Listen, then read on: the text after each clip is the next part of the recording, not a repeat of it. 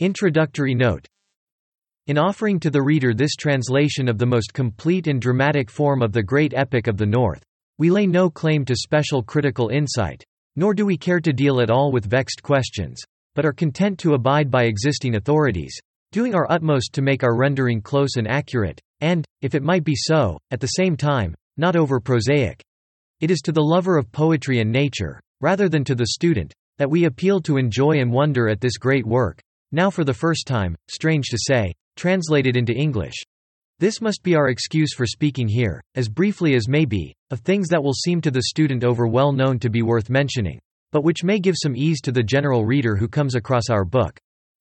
The prose of the Volsunga saga was composed probably sometime in the 12th century, from floating traditions no doubt, from songs which, now lost, were then known, at least in fragments, to the Sagaman, and finally from songs, which, written down about his time, are still existing. The greater part of these last the reader will find in this book.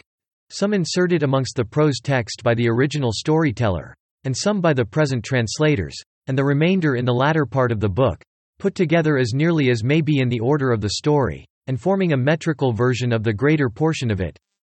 These songs from the Elder Edda we will now briefly compare with the prose of the Volsung story premising that these are the only metrical sources existing of those from which the Sagaman told his tale. Except for the short snatch on page 271 of our translation. Nothing is now left of these till we come to the episode of Helgi Hunding's Bane, Sigurd's half-brother.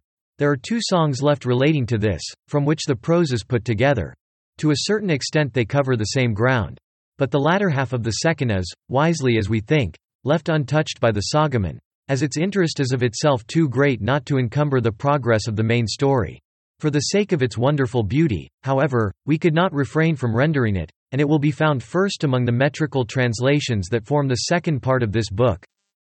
Of the next part of the saga, the deaths of Sinfjotli and Sigmund, and the journey of Queen Hjordis to the court of King Alf, there is no trace left of any metrical origin. But we meet the Edda once more where Regin tells the tale of his kin to Sigurd, and where Sigurd defeats and slays the sons of Hunding. This lay is known as the Lay of Regin. The short chapter 16 is abbreviated from a long poem called The Prophecy of Gripir, the Grifir of the saga, where the whole story to come is told with some detail, and which certainly, if drawn out at length into the prose, would have forestalled the interest of the tale. In the slaying of the dragon the saga adheres very closely to the lay of Fafnir, for the insertion of the Song of the Birds to Sigurd the present translators are responsible. Then comes the waking of Brynhild, and her wise redes to Sigurd, taken from the lay of Sigrdrifa, the greater part of which, in its metrical form, is inserted by the Sagaman into his prose, but the stanzas relating Brynhild's awaking we have inserted into the text. The latter part, omitted in the prose, we have translated for the second part of our book.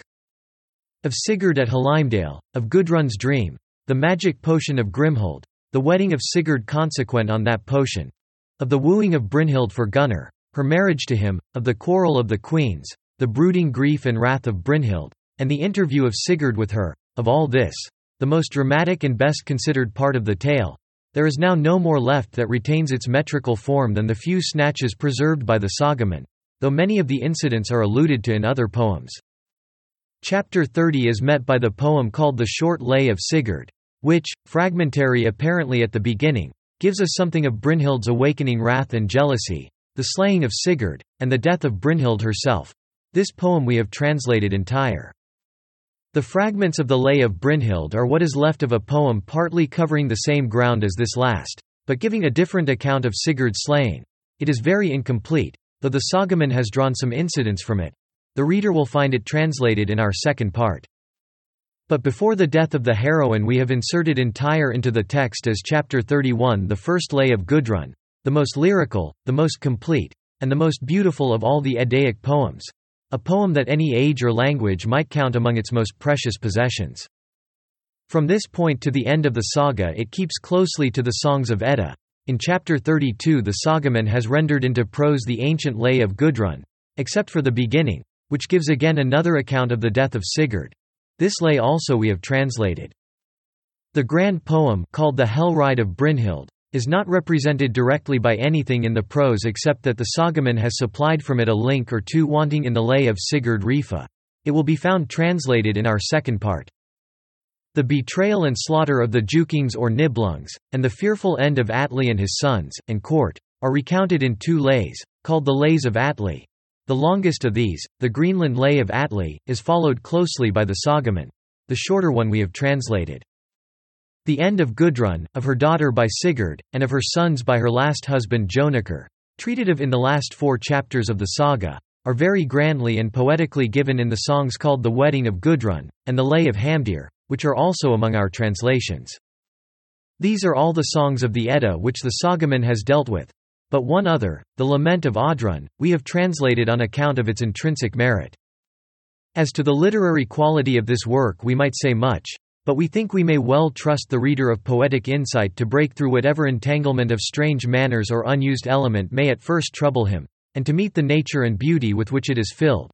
We cannot doubt that such a reader will be intensely touched by finding, amidst all its wildness and remoteness, such a startling realism, such subtlety, such close sympathy with all the passions that may move himself today.